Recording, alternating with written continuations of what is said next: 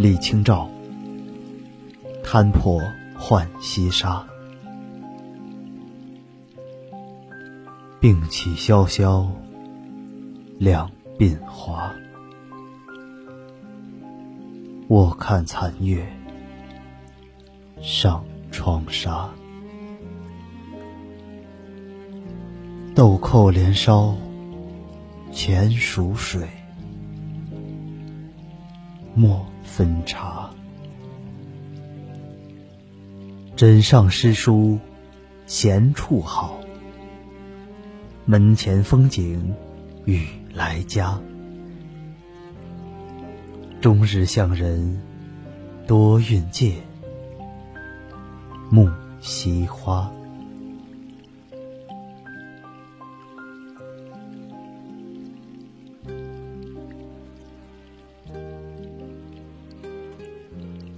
我就念着这首词。看了一整天的书，听了一整天的雨，雨里有萧寂的青山，苍翠的草木，还罩着一层薄雾和斜风细雨。我不知道那雨是不是寂寞的在下着，下的连我的心也跟着寂寞了。寂寞的想要拿起书桌上的宋词，翻上一翻。雨天，最适合读书品茶。一张木桌，一支檀香，一卷宋词，一壶红茶，一帘绵绵细雨。原来我们千方百计想追寻的诗意，竟是如此寻常。我可以哪儿都不去，也哪儿都不想去，只想闻着清幽的茶香，看一整天的书，听一整天的雨。往后余生，每日如此，直到容颜老去。世间无需我的青春年华。这首《摊破浣溪沙》写的是李清照晚年的生活景象。病后初愈，孤寂萧索，以抒情为主，词句委婉动人，将病后初愈的闺中之事自然流露，扣人心弦。然而，我又丝毫感觉不到孤独寂寞之感，反而看到几分轻松和闲意。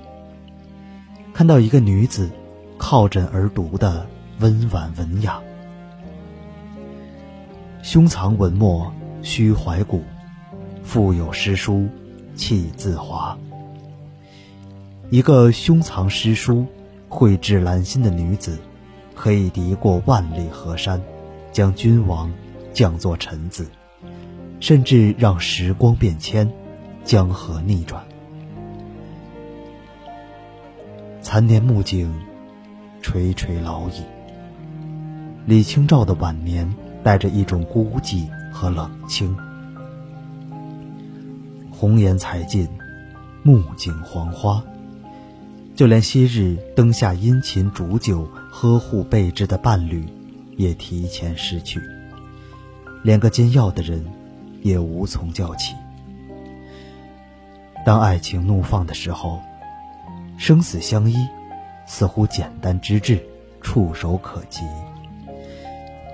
然而，事实告诉我们，谁也无法代替彼此的生死，只能在漫长的岁月里，一起慢慢变老，忍受与挚爱的分离。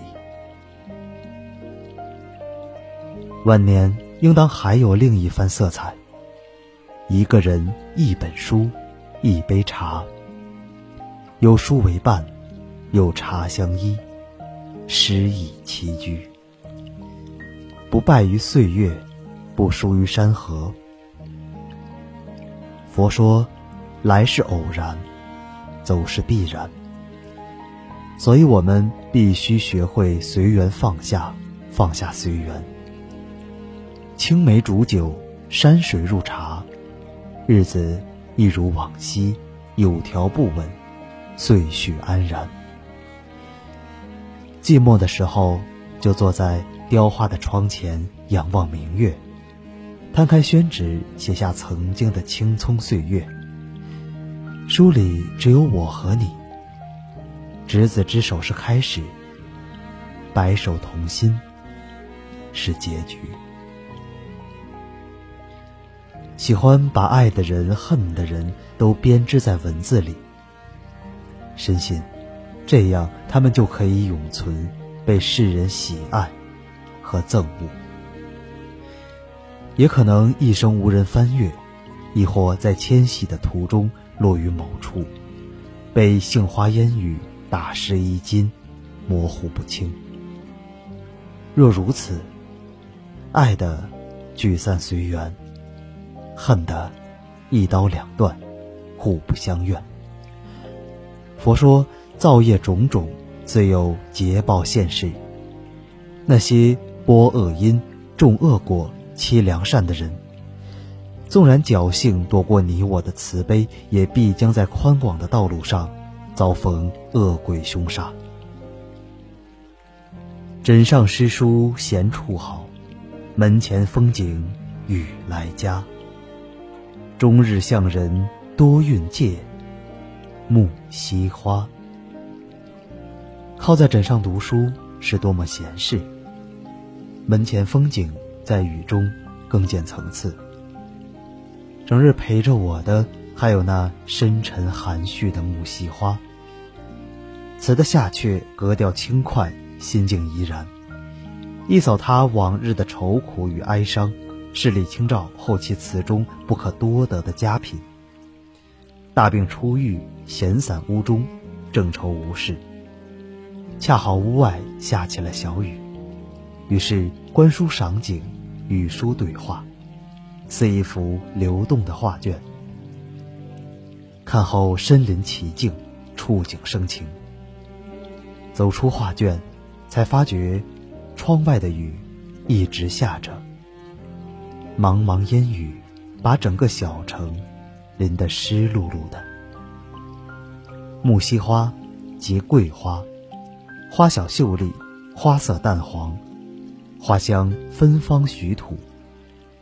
木樨花整日温柔的陪伴，让李清照暂忘病时的愁苦，新添的银发，以药代茶，享受这雨中观书赏景的宁静平和。他不再心无所寄，身无所依，他将闲散的时光用书装饰，以茶点缀，诗意的老去。只觉我们比李清照更需要这份处世的乐观与煮茶读书的闲情。滚滚红尘虽是清平盛世，但内心的浮躁与喧哗未曾一日停止。与其任岁月无端的流走，留下遗憾与哀伤，莫如交付诗书茶，充实灵魂，内藏文墨，人情练达。余生短暂，不要把时间浪费在那些没用的人和事上，他们给不了你想要的生活，只会让你与当初的自己越来越远。入夜了，院里还积着从清晨下过来的雨。取些盐水煮茶，温一温书和年华。